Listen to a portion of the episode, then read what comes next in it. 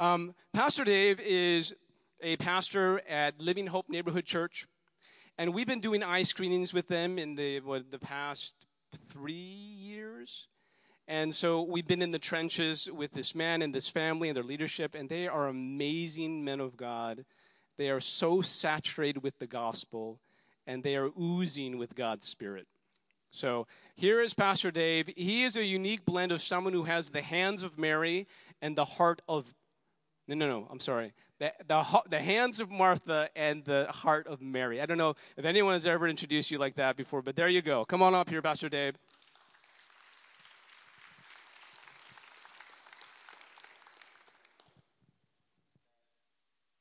Hands of Martha, heart of Mary. Um, saying. Uh, grateful to be here. We are, my wife and I, and I think I can speak for Living Hope Neighborhood Church, we're just big fans of CLC.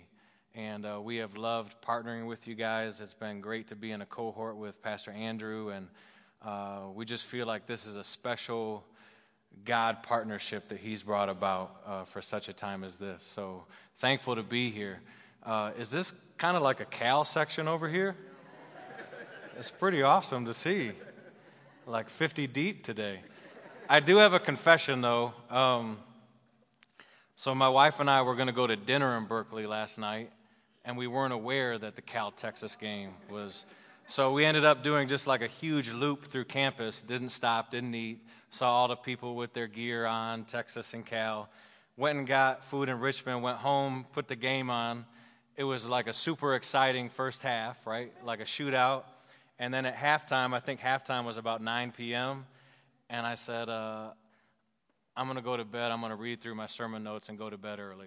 So I'm sorry. I, I understand Cal won, and it was a pretty exciting game. So, but um, I don't know. I'm getting old, and I just needed my rest for today. Uh, but open up with me to Luke chapter 10 uh, this morning. Uh, we're going to be looking at verses 38 through 42. Luke 10, 38 through 42. And I've entitled the message, uh, Slow Down, Reset, and Listen. So let me uh, just go to the Lord in prayer before we jump into His Word together.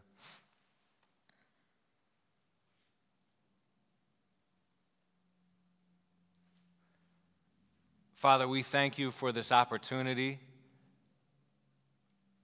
just to gather as a family to worship you, to lift up Jesus together.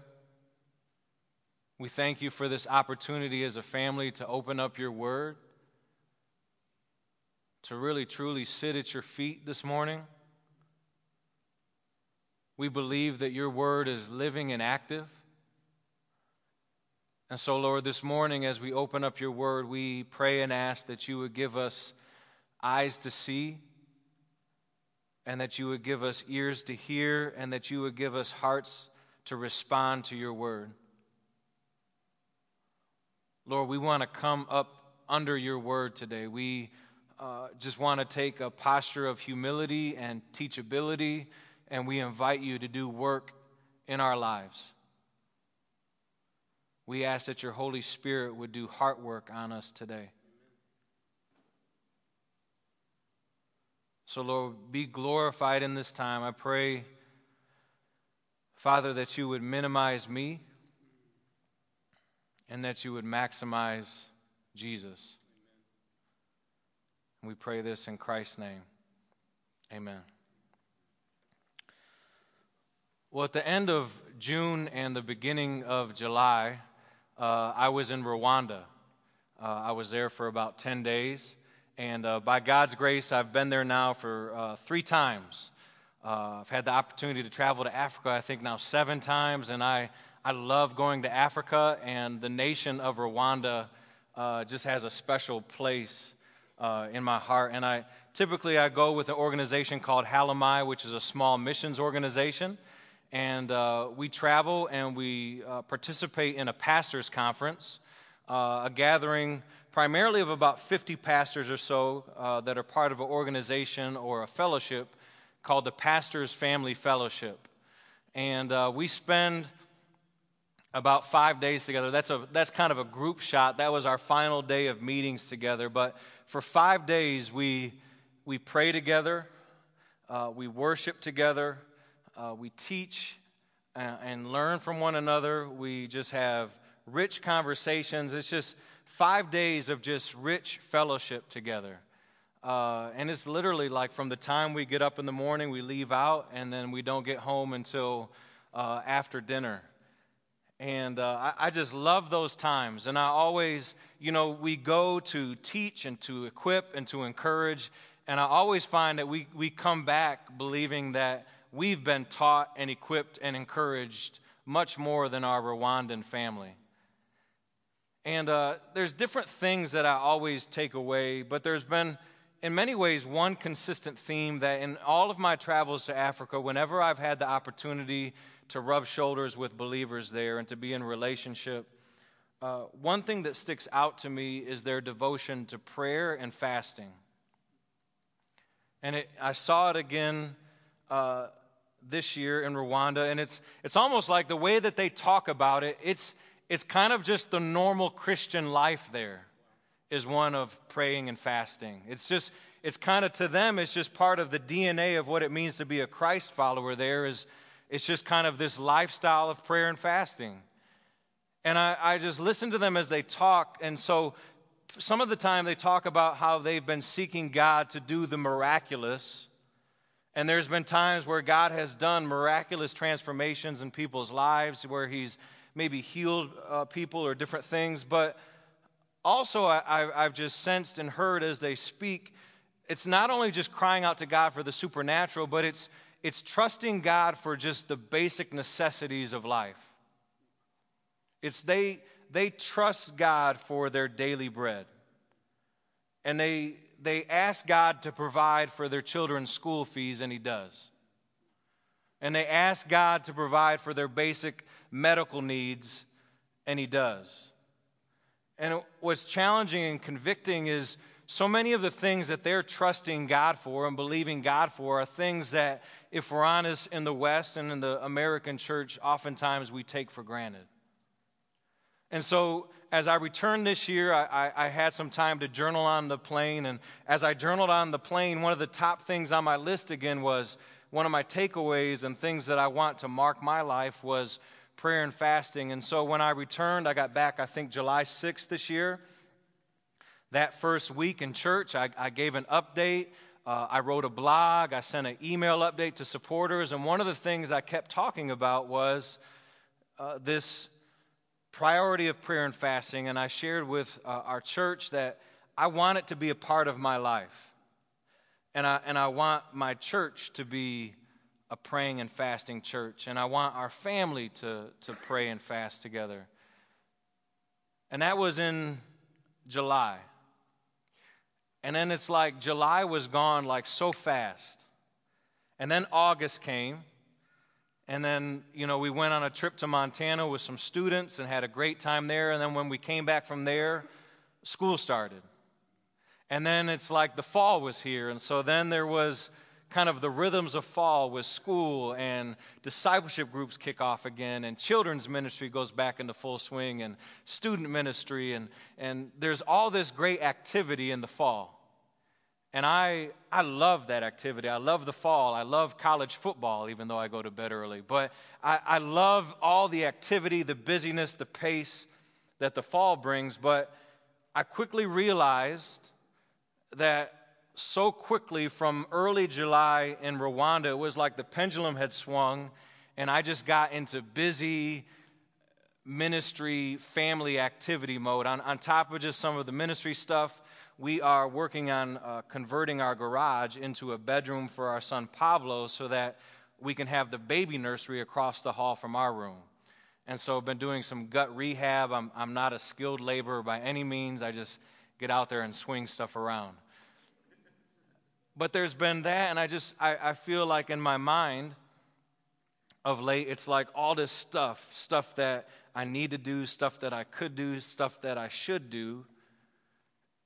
But in the midst of that, of late, and I don't know about you, you ever feel like no matter what you read scripturally or outside of Scripture or experientially, it's like the Lord keeps pressing something on you. And, and for me, it's been just this idea of you need to slow down. And I, I, I don't just want you to be busy with religious activity, I, I want a relationship with you. I, I, I want you to get to know me. I want you to seek after me. And so this morning I, I, chose a passage that maybe is familiar to some of us, uh, but has been one that I feel like every few years the Lord kind of puts it in my lap again and says, I want you to chew on this. And I thought it would be kind of the perfect passage for this morning as you guys are getting ready to go into this 40 day season of prayer and fasting. This passage really talks about kind of priority and posture. To, to slow ourselves down and to, as one author put it, this just resonated deeply with me, to, to reset our hearts in the presence of Jesus. To slow down in the presence of Jesus and say, I need you to reset, to reboot my heart. And then to slow down and listen to Him. So read with me uh, Luke chapter 10, verse 38 through 42. It says, Now as they went on their way, Jesus entered a village. And a woman named Martha welcomed him into her house, and she had a sister called Mary, who sat at the Lord's feet and listened to his teaching. But Martha was distracted with much serving. And she went up to him and said, Lord, do you not care that my sister has left me to serve alone? Tell her then to help me. But the Lord answered her, Martha, Martha, you are anxious and troubled about many things but one thing is necessary. Mary has chosen the good portion, which will not be taken away from her.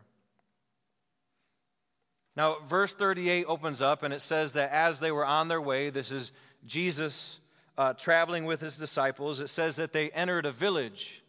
And we know from other places in the Gospels that they were entering the village of Bethany where Mary and Martha lived.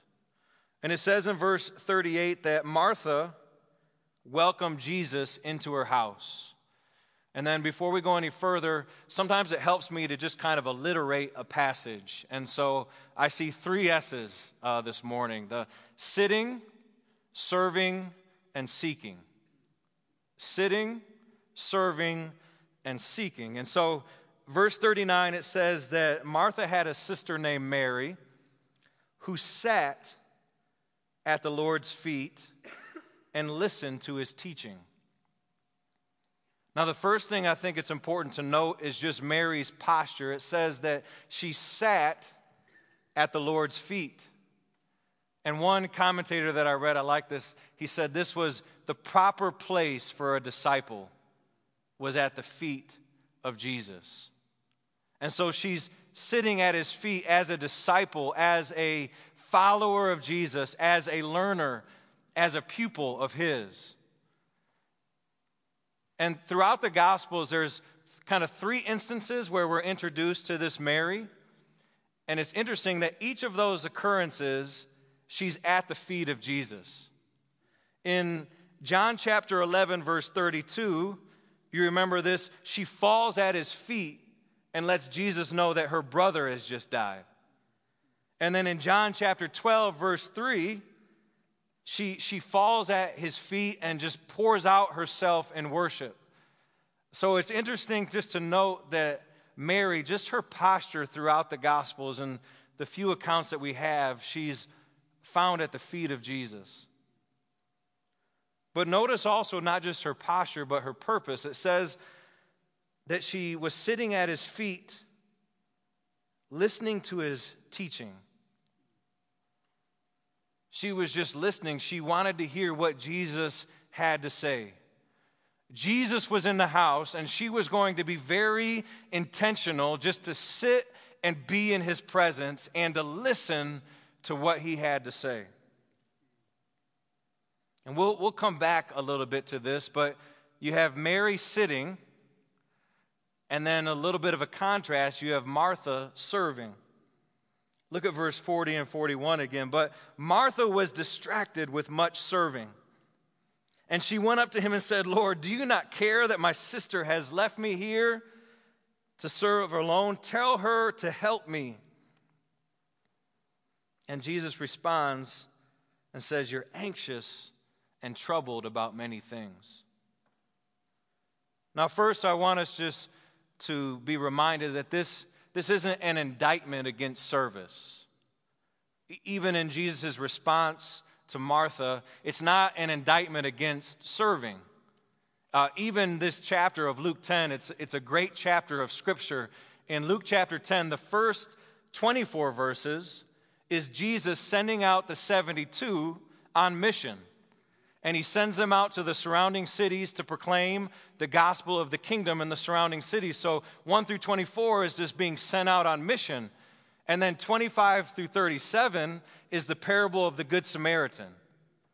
And if you know, it, it, it ends with, well, who was the neighbor in this parable?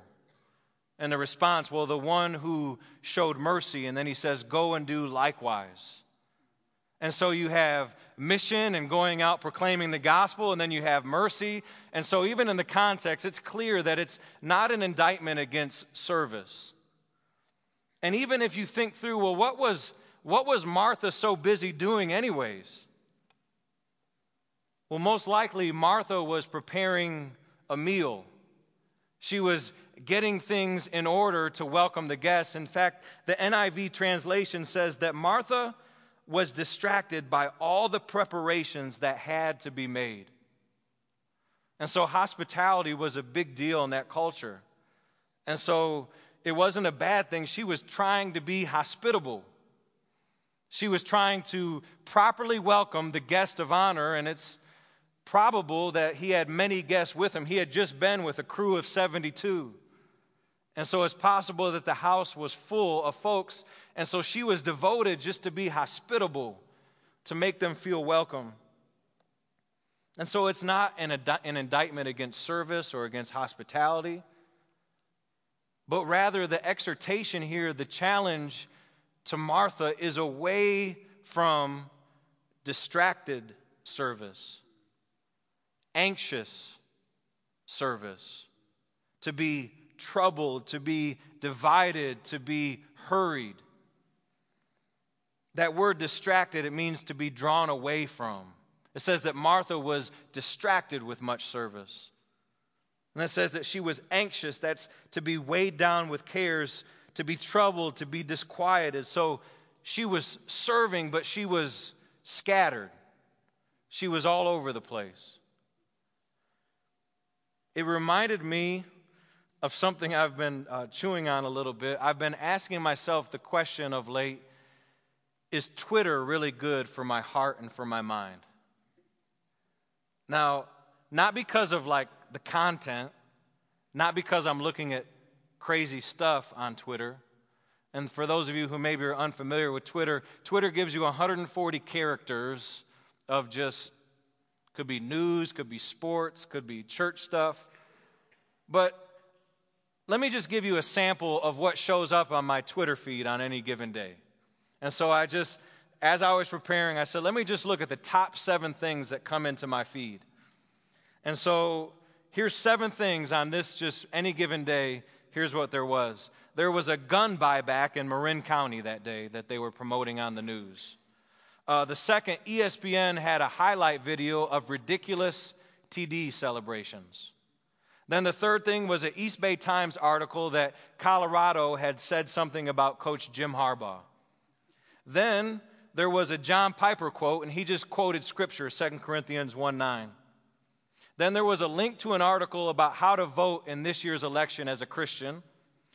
Uh, then there was a video about God's heart for all nations. And then finally, there was an article about legislation on how to sue your college for back tuition. Now, just think about that. That assortment of different thoughts that sometimes when I'm just scrolling through Twitter, my mind feels, feels like a ping pong ball or like one of those old pinball games where the ball is just all over the place And I feel like that's what happens sometime on Twitter that I don't know what to think about when I get off Twitter. But as I was thinking about that some more this week, I think oftentimes our lives feel like Twitter. That our lives are just like this ongoing Twitter feed. And so we have multiple schedules that we're trying to juggle. We have various needs. We have complex circumstances. We have family stuff, and we have church stuff, and we have work stuff, and we have school stuff.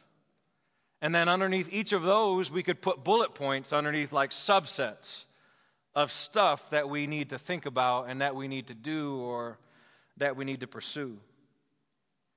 And it just feels like this endless thing. It's almost like we're, uh, Pastor Aaron sometimes talks about a hamster wheel that we can't get out of. Or maybe it's like a treadmill at the gym where we can't find the power switch. We're just running, running, running, and we can't seem to slow down. And we can be just like Martha, at least I can. Those same adjectives can easily apply to me distracted, anxious, and troubled but all within the midst of good stuff, right? All within the midst of kind of necessary stuff, well intended stuff, trying to serve things, trying to keep things moving in our family or at church or in school. But here's the danger in that is that we can just get so busy, even in well intended service, that we just completely lose sight of Christ. We just we get so busy, we just flow into self sufficient mode in our activity and we lose sight of Christ. My pastor in Chicago used to say, we can also we can get so busy doing the Lord's work that we completely lose sight of the Lord of the work. And oftentimes when we get busy and and we get distracted and we lose sight of Christ, oftentimes in the midst of that busyness, we retreat into self. Self becomes our focus, self becomes kind of our refuge. And notice what happens with Martha. Self becomes her focus, and now she becomes irritated with others. Irritated with Mary, irritated with Jesus. She says, Lord, do you not care that my sister has left me alone. Tell her to help me. I don't know about you guys, but I've been guilty of this, right? Why am I the only one working in here? Why isn't there anyone else helping? Why isn't so and so chipping in? Why am I carrying the weight on this, right? And who's the focus in all of that? me. I read this this week that whenever we criticize others and pity ourselves because we feel overworked, we had better take time to examine our lives.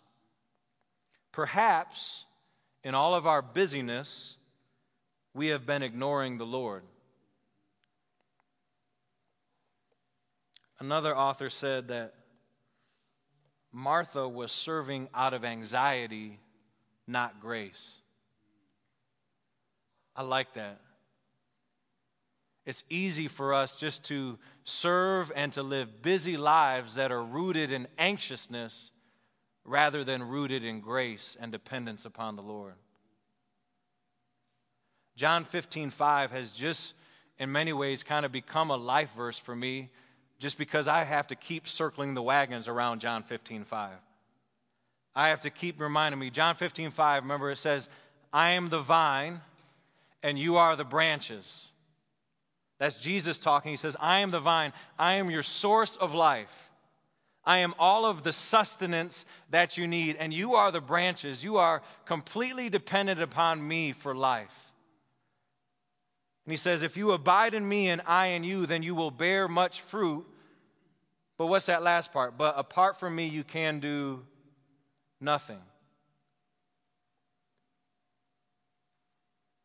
And I oftentimes have to pose the question to myself, and it's good to think on it this morning do we really believe that last part?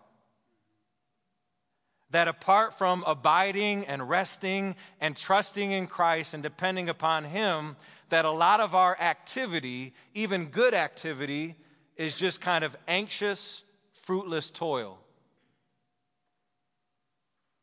You see, Martha was diligent in her service, but she wasn't dependent.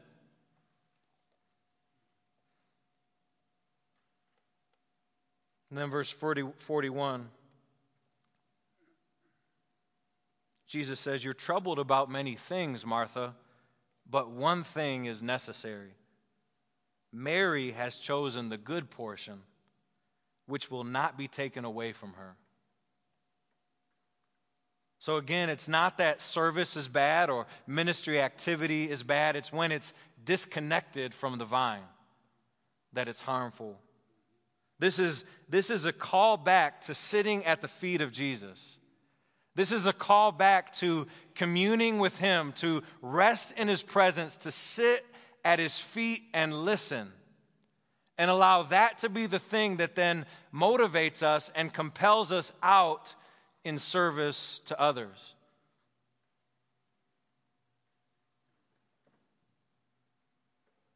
Jesus actually modeled this for us.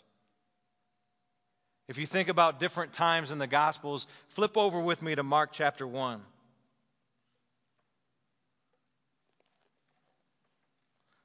Or if you have a phone Bible, scroll over there.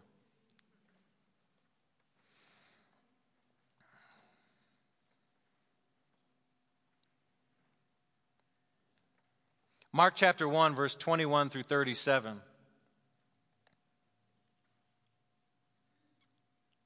And I'm not going to read through all of it, but I, I just want to highlight a few things and then focus our attention on verse 35. This, this was kind of a snapshot, kind of a day in the life of Jesus.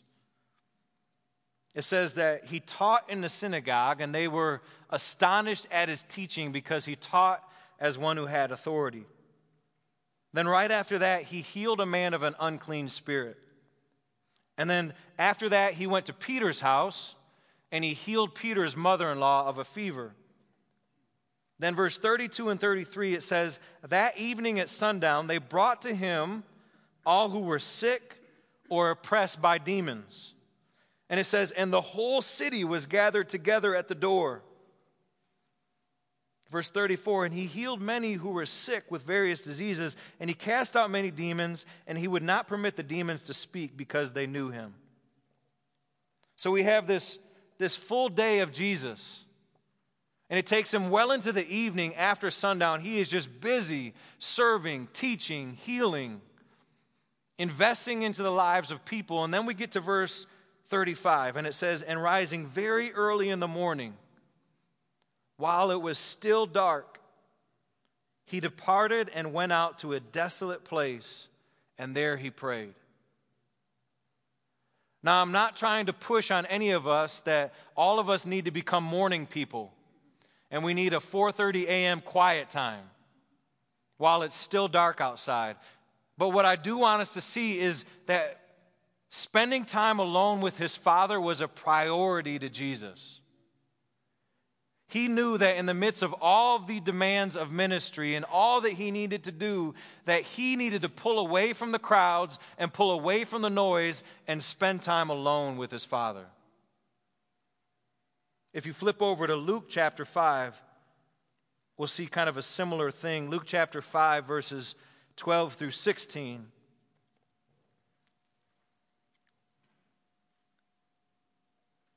This time, Jesus touched and healed a leper. And then in verse 15 it says, But now even more the report about him went abroad. And great crowds gathered to hear him and to be healed of their infirmities. And then in verse 16, but he would withdraw to desolate places and pray. You see a similar thing happening. The crowds have gathered, the demands are great. People are wanting a piece of Jesus, and He is meeting needs and He is serving people. But in the midst of his busy schedule, here he is, but he would withdraw to desolate places and get alone and pray and commune with his Father.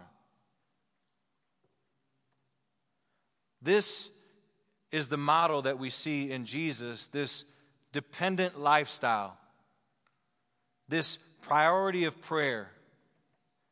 Yes, he was busy in serving, but he was working from a place of rest. He was first getting alone and sitting, and then he was going out to serve. But I want us to just think about this this morning. Are we slowing down to listen to the Lord? Is there margin in our life, or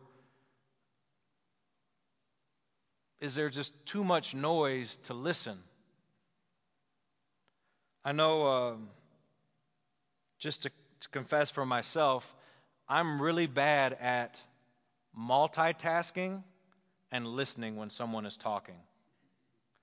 Uh, case in point, yesterday, Josie and I were at uh, a home show in Richmond, and we were sitting at a small table, and she had taken a phone call, so I was looking at Instagram. And I was looking at an Instagram video, and she's sitting right across from me, and she started talking to me. And I heard, not, and no disrespect, I, I heard like the noise of her voice, but I didn't comprehend any of the words that she spoke. And she literally had to like shake me.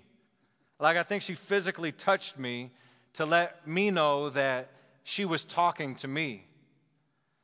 And this, this happens quite often. Like if I'm typing an email or I don't know, if I'm doing something, people can talk to me. It doesn't matter who it is, they can be talking. And I, I know that someone's talking, but I'm not really listening. And oftentimes I just have to stop and say, I didn't hear anything of you, what you just said. And it's just this idea of, in order to really authentically listen, sometimes we just need to just really focus and just kind of remove some of the distractions because some of us just aren't very good at multitasking, especially maybe when it comes to hearing from the Lord. And so, maybe another way to just kind of frame the question in what ways do we need to kind of declutter our life so that we can hear from the Lord? I think it's an important question, especially as you enter into a, a season of prayer and fasting. Because you can, you can be fasting, but if your life is full of noise and full of clutter, it's, you're just hungry all the time. But with the same old noises. So for me, uh, one of the things um, you know, we depend on our phone for a lot of stuff now. So my phone is my alarm clock, right? Uh, probably for many of you it is too. But here's the thing that happens in the morning I get up to get my phone to turn off the alarm, and then my first instinct is do I have text messages? Uh, do I have any notifications on social media? Right? And so then, right after I wake up, it can be my rhythm then to spend the first few moments of my day not necessarily responding to text messages, but I, you know, who's reached out to me, what notifications, what comments do I have on pictures, who's commented on Facebook, who's saying what on Twitter. And here I've woken up, and the first, all of the voices I'm listening to aren't God's. And most of the voices I'm listening to aren't even important voices in my life, not at that moment. And so I'm just recognizing, I'm trying to figure out a way. Um, and so I've removed some apps this week. Josie and I will do that. We'll say, I'm taking off this app, it's becoming too much, right? But how can we, what are different ways that we can just declutter so that there's just margin to listen to the Lord? Because I heard one time a pastor say he just he wants the first voice that he hears in the morning to be the Lord's. Not what the experts are saying on Twitter or whatever the case is. Another way for me is I'm just thinking through, uh, I've been trying to walk more lately. Uh, I live right next door to the church, so there's no commute. Um, so I, I, can foot around a lot. But walking kind of gives me my commute time. And it, it just provides time for me to pray and think as I walk somewhere. And so maybe it's just redeeming some of the rhythms of your life. You're going to be in the car for 30 minutes in the morning. Why not redeem that time and spend some time just praying and listening to the Lord? Or if you're going to be on BART anyways, why not redeem that time and just slow down a little bit and invite the Lord into your commute or into your study time or whatever the case is? It says Mary was sitting at the feet of Jesus in order to listen to him. And Jesus affirms what she's doing. He says that one thing is necessary. That Mary has chosen the good portion. The, the King James translates, it, it says that good part. Uh, the message translation says the main course. That Mary has chosen like the choice cut, the, the main course, that good part. And what is that good part? Just fellowship with Jesus. That's what she's chosen. That's the good part. And that language of, of one thing, it reminds me of what David wrote in the Psalms. In Psalm 27, verse 4, this is what King David wrote. He says, One thing I have asked of the Lord, that will I seek after, that I may dwell in the house of the Lord all the days of my life, to gaze upon the beauty of the Lord and to inquire in his temple. Now, David isn't looking to move into the temple. Like he's, he's not looking for like some type of dorm room off in a side hallway so that he can always be there. But why? The temple was the place where God's presence was. And so David is sharing his heart longing. One thing I would seek just to be in God's house, to be in his presence, to seek after him, to behold Jesus and just to listen to him. It's like what we sang this morning just, just give us Jesus. That was kind of the heartbeat of, Jesus, or of David. One thing that I seek. And this language of Jesus or as God as our chosen portion in Psalm 16:5 he says, "The Lord is my chosen portion." Later in Psalm 73 he says, my flesh and my heart may fail, but God is the strength of my heart and my portion forever. In Psalm 119, 57, the Lord is my portion. And so, another question to ask ourselves this morning is that our hearts this morning? Does our heart resonate with what David is writing that the Lord is our portion? He is that good part. He is the main course. Is he like our greatest treasure? Is that true of our hearts this morning? To the point that we, we look forward just to another day because it gives us another opportunity to just be in the presence of Jesus. Or on the flip side, though, has prayer just become more of something we do as a last resort? And time with the Lord is just kind of squeezed into the smallest margin of our life.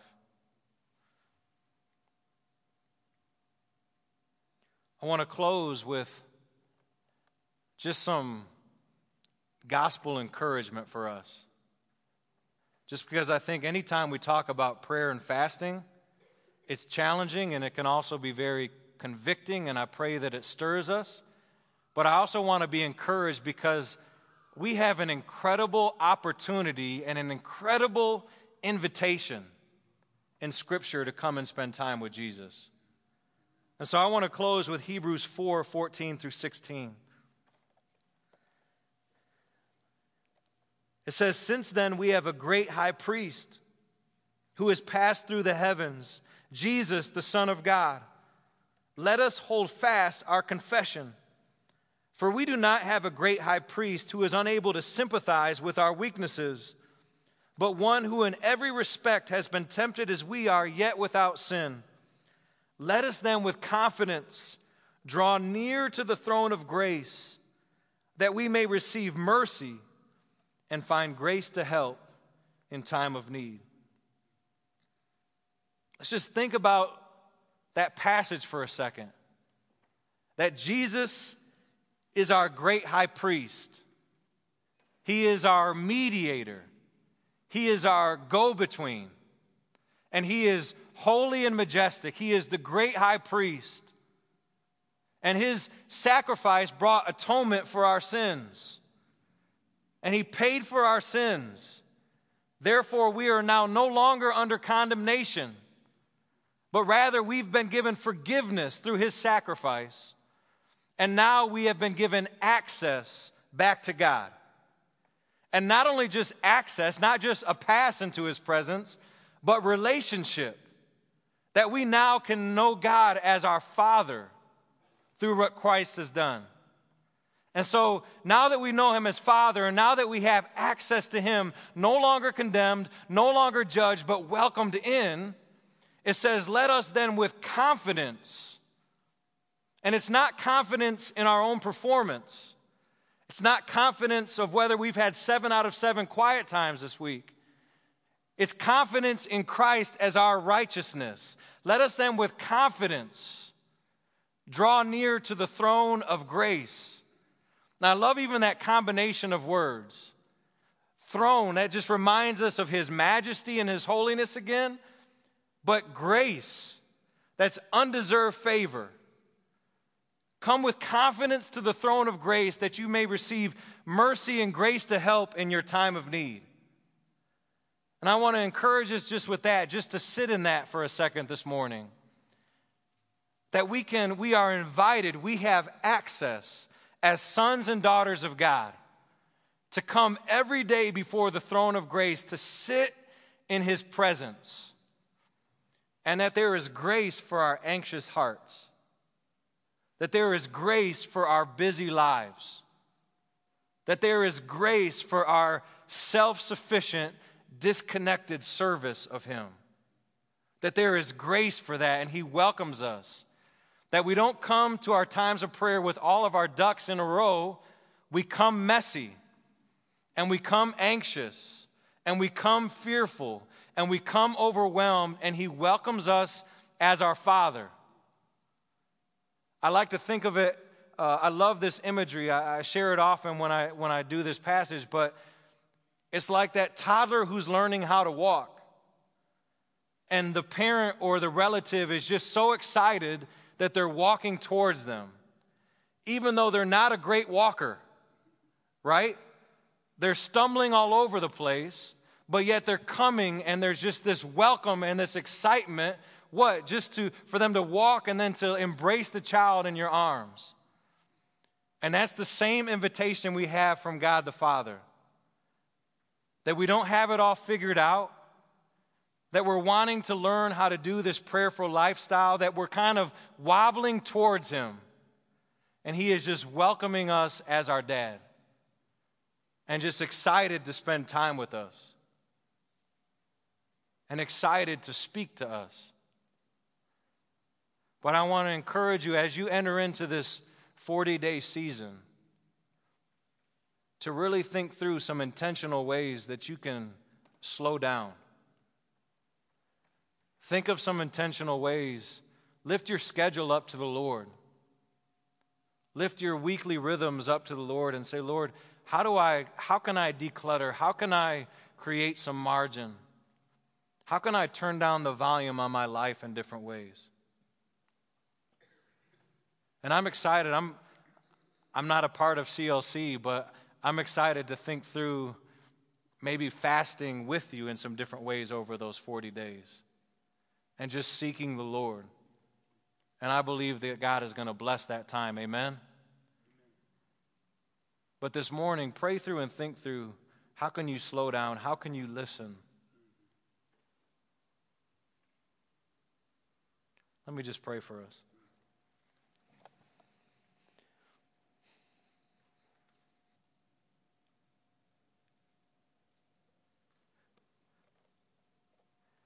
God, I pray for my brothers and sisters here this morning and just pray for them as they prepare for this season as a church.